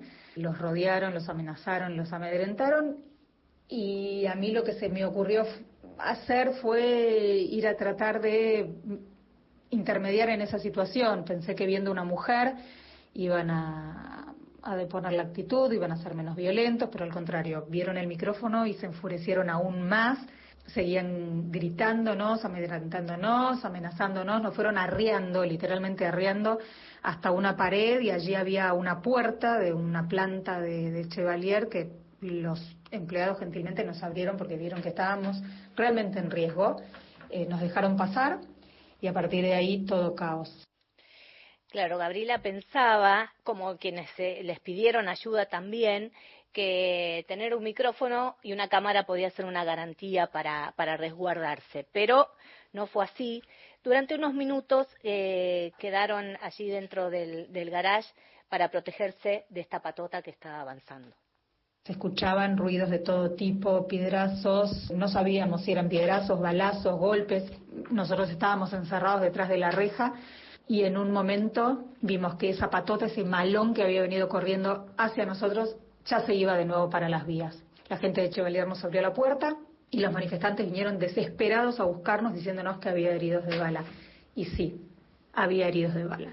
Estaba Elsa ya dentro de una ambulancia, la habían parado ellos porque la ambulancia Alzame no llegaba, la policía tampoco, era una ambulancia particular que tuvo la grandeza de, de pararse para atender a los heridos y me estaban mostrando quiénes estaban heridos, nosotros lo tenemos registrado y en eso lo veo a Mariano dentro de la ambulancia desvanecido y mi único grito fue, ya lo tenemos, váyanse, váyanse, llévenselo y esa mano que se ve cerrando la puerta de la ambulancia es la mía, casi rogándoles que se lleven a ese chico. Yo no la había visto a Elsa, la vi después en las imágenes, que se lleven a ese chico a atender porque evidentemente estaba gravísimo.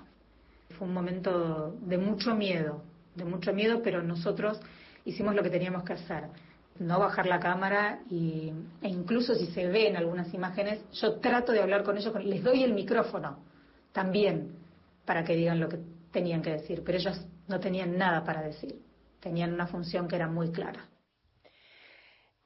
Gabriela Karchak menciona varias veces a Elsa Rodríguez, que fue una de las tres eh, personas heridas eh, Nelson Aguirre y Ariel Pintos eran este, los otros dos militantes, y Mariano Ferreira, que eh, al, al, ratito falleció en el hospital Argerich. Al otro día, Gabriela se acercó a la fiscalía y ahí la recibió la fiscal Cristina Camaño.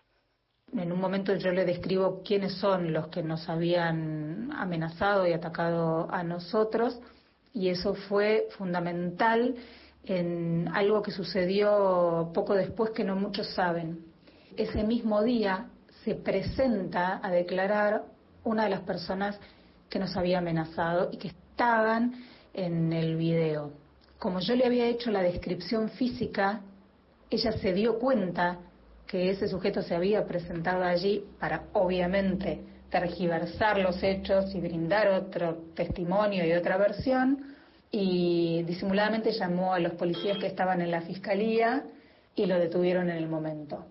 Por eso fue que uno de los detenidos cayó muy, muy rápido. El juicio comenzó eh, al poco tiempo y en abril de 2013 se, conocieron, se conoció la sentencia del Tribunal Oral Criminal 21 de la capital Condenó a José Pedraza, secretario general de la Unión Ferroviaria, y a Juan Carlos Fernández como instigadores del crimen a 15 años de prisión, a Cristian Favale y Gabriel Sánchez como culpables de la autoría material de, la muerte de Mariano Ferreira y también recibió 18 años de prisión, de condena, el Pablo Díaz, que era el dirigente del sindicato que iba adelante de la patota de la Unión Ferroviaria. Eh, fueron 14 personas las que recibieron sentencia y pasaron por este tribunal casi 350 testigos. Gabriela Karchak y los compañeros de su equipo fueron algunos de ellos. Y Gabriela le pedí que, me contara qué, qué, había significado para ella eh, dar su testimonio en este juicio. Brindar testimonio, yo había sido mamá hacía muy poquitito, fue realmente aterrador. Eh, la verdad es que no fueron días fáciles, se pasan mil cosas por la cabeza, tu salud, la de tu familia. Yo tenía una bebé, muy bebé, y pudimos exponer de forma neutral, eh, en este caso realmente objetiva, que fue lo que había pasado, que fue un ataque artero, vil, cobarde, por la espalda contra gente que estaba absolutamente desarmada y no la versión que quería imponer la Unión Ferroviaria y Pedraza desde su conducción, que esto había sido un enfrentamiento.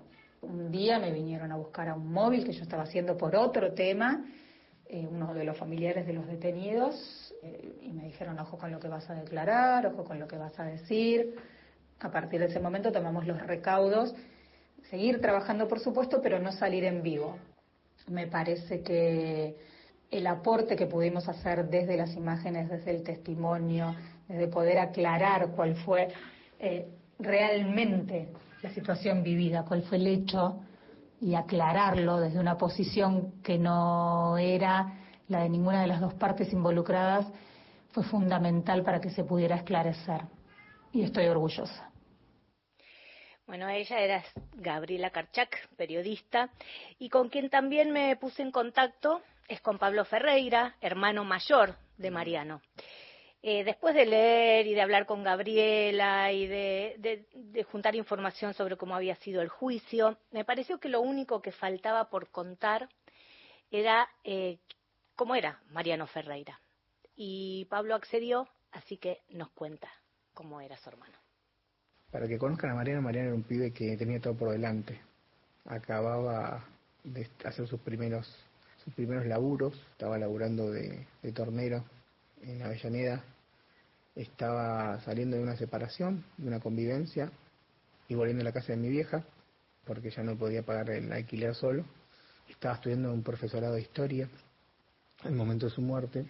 Quizá a nivel militante estaba como saliendo de una meseta, ¿no? Cuando uno conoce a alguien y, y tu actividad militante desciende, bueno, Mariano estaba como volviendo a entrar a la vorágine de la militancia y por eso estaba con los trabajadores tercerizados en una asamblea ese fatídico 20 de octubre.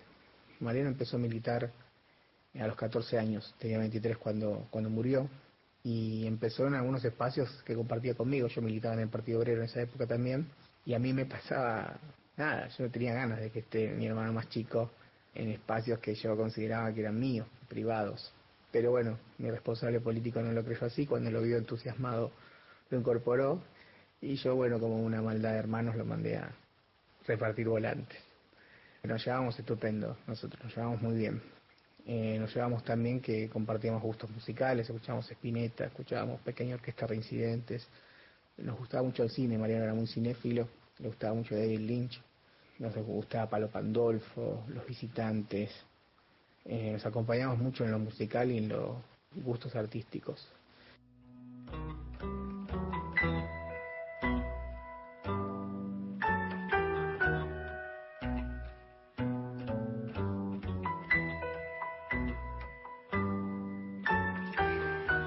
Música que mencionó Pablo, esta es Pequeña Orquesta Reincidentes. No, no me acordaba, me gustaba mucho esta, esta banda. Estaba Guille Pessoa eh, como uno de sus integrantes, lo conocía, la conocí a partir de él. Este tema se llama Miguita de Pan. Eh, me gustó elegirlo para, para seguir escuchando a Pablo Ferreira hablando de su hermano Mariano. Después, cuando yo dejé militar en el Partido Obrero, había un gran hueco ahí cuando yo empecé a acercarme al kirchnerismo, intentábamos no discutir en la mesa, ¿no? Mientras comíamos o mientras charlábamos. Para él todo era kirchnerista. Casi todos los programas de televisión que veía, hasta incluso, no sé, me acuerdo que TVR, cuando estaba en Canal 13 ya le parecía kirchnerista.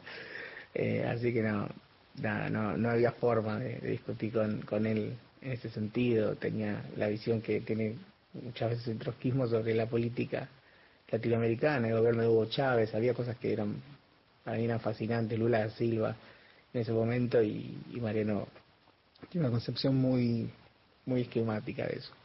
Entonces, bueno, eh, decidíamos muy bien qué cosas discutir y charlar y esa no era una. Intentábamos no pelearnos por política.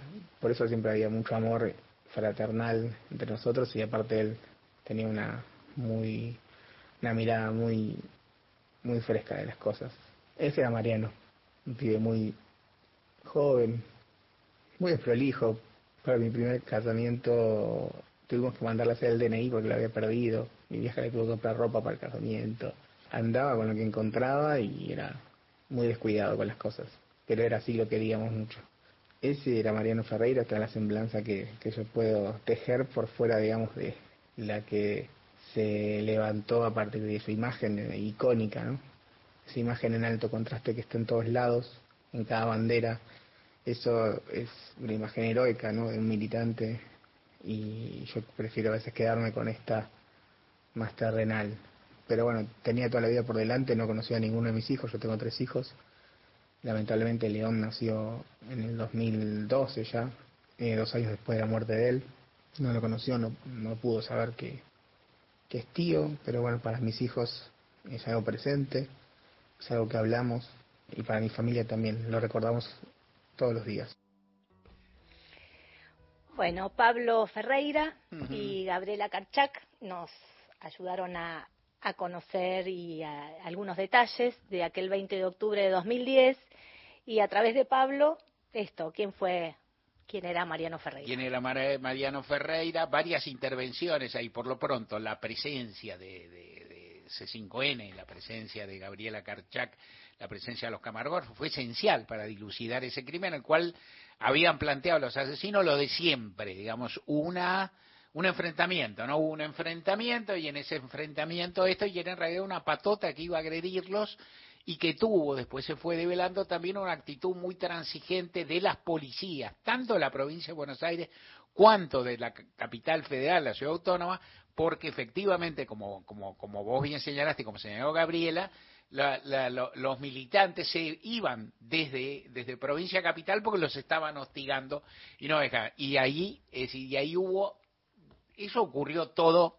Yo creo que no hubo una gran premeditación ahí. Fue un ataque violento, las cosas se fueron sucediendo, pero en todo caso las policías tuvieron una actitud cómplice, no intervinieron nada y fue crucial la participación de, de- del periodismo y a partir de esa dilucidación ahí aparecieron algunos testigos eh, que también coachuvaron. Pero las imágenes son las que definen muchas cosas. La actuación de Graciela Camaño, importantísima fiscal, que luego fue figura de la seguridad durante el gobierno peronista y titular de la AFI durante el gobierno de Alberto Fernández, fue fundamental. Ella fue una gran fiscal, trabajó muy bien y por eso se consiguió todo. Termino por último, algo de las tercerizaciones, no quiero hacer un- una sutileza de esto, hay mucho mat- material, pero la idea cuál es?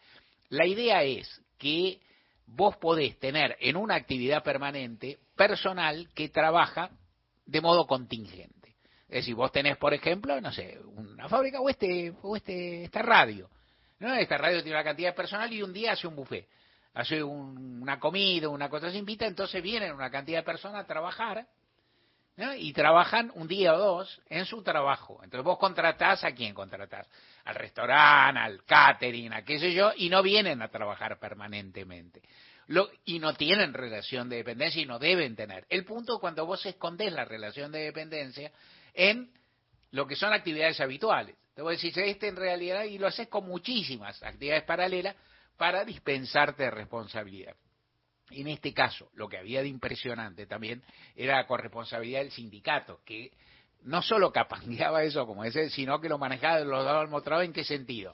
Que eh, Pedraza, no solo el gran, el importantísimo secretario general del gremio de ferroviario, no solo este, tutelaba o amparaba esas cuestiones, sino que inclusive participaba en el negocio o la actividad.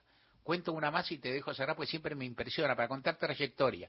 Pedraza era a esa altura un empresario riquísimo, un tipo, en fin, envilecido, degradado y demás. Y yo siempre cuento que lo vi, la primera vez que lo vi en mi vida, lo vi en el primer paro que se hizo contra la dictadura, en, ¿no? es decir, bajo el- la, la- la tutela, bajo, bajo el impulso de la, de- la Comisión de los 25 y con Saúl a la cabeza, se hizo un paro y ahí habíamos ido, y era un paro que se hizo en un día casi común de la Argentina, fue en los primeros años de la dictadura, y este, muchos abo- habíamos sido los abogados que podíamos, algunos, algunos sabían qué hacer, otros no sabíamos qué hacer, y entonces nos instruían un poco para si había goma, si había, pero después nos encanaban a todo, y después lo soltaban más o menos rápido la gente. Pero en ese momento, imagínate aparte, sin celulares, sin teléfono, sin nada, bueno, ¿cómo se hace, cómo te manejas para saber qué va pasando, qué sé yo? Y entonces nos dio, el que nos dio un instructivo era Pedraza. En el año, no me acuerdo, 79 era eso, Martín, sí, sí. El año 79 era un tipo joven, flaco, le brillaban los ojos y no solo nos explicó a nosotros abogados que no entendíamos un son, los que no entendíamos, había por cierto muchos avesados, no solo nos explicó cómo hacer, cómo manejarnos, sino además nos dio el fuego de lo que significaba eso. Nos dijo qué significaba estar ahí, para qué estábamos, cuál era la función, cuál era la misión que teníamos, y era un tipo vibrante y le brillaban los ojos. Algo que siempre me impresionó de verlo después, que, que tuvo todo un tránsito de ser un eso, hacer un gran sindicalista y hacer luego un comerciante, de participar en las privatizaciones y todo, eran los ojos que se le hincharon, ¿no? Que, que, tal vez tenían un rastro, no sé, algo perdió en esa mirada y perdió muchas más cosas en el camino. Siempre me impresiona esa historia porque también estamos hablando de una historia, son, es mucho tiempo y más o menos, son veintipico, está bien, son años, pero son veintipico años tampoco es una enormidad. Y haber pasado es eso, de ser casi, o sí, un dirigente revolucionario y arriesgado a ser lo que fue. Tremendo. Bueno, re, eh, resaltar también el, eh, lo que decía Gabriela sobre el trabajo de la fiscal Cristina Camaño, el, el CELS, que fue eh, el equipo que acompañó a la familia de Mariano Ferreira. Y bueno, simplemente esto, recordarlo y el contexto de estos 40 años, que era algo que queríamos subrayar, y despedirnos con un poquito de música, como la que le gustaba a él, pequeño que está reincidente.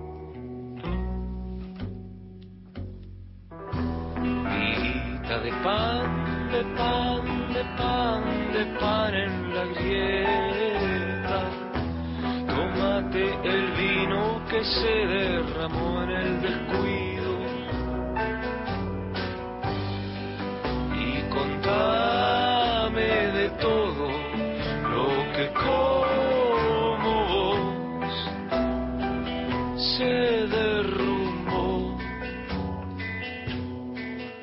Todas las tardes, de 15 a 17, gente de a pie, Mario Weinfeld, en la radio pública. Sentís todos los días la radio pública.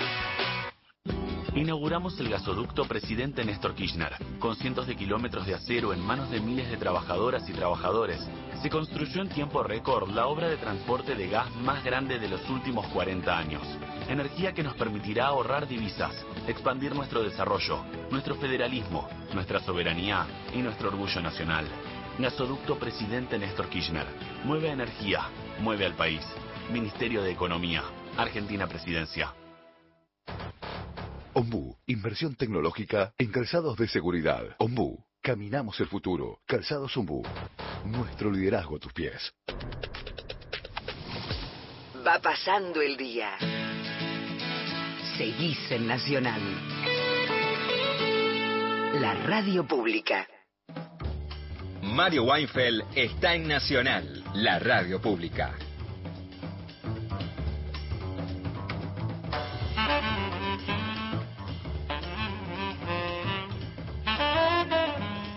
Mensajito queda? Un mensajito, el del estribo Ramón Alejandro de Ciudad de Vita, buena gente de a pie, genial el testimonio conseguido por Martín. Los movimientos sociales nacen ligados a problemáticas y a la vez necesitan que en un proceso esas problemáticas se resuelvan en alguna medida, al menos. Abrazo, dice Ramón desde Ciudad de Vita. Y con esto vamos terminando un programa en el cual este, realmente que a veces te decimos, bueno, ¿qué, ¿qué material te ofrecemos? Te ofrecemos, la verdad, variaciones, te ofrecemos lo que venimos haciendo, te cumplimos las promesas. ¿Qué más no? ¿Por qué? Es decir, ¿qué más no podés pedir? Nada. ¿Y qué podés prometernos? Estar mañana. Por favor. Estar mañana. ¿Ponemos música y ya nos vamos? ¿Saludamos? Sí, ponemos un poquito de música y nos vamos. Del cuarteto de Nos haciendo fiesta en lo del doctor Hermes. Eso.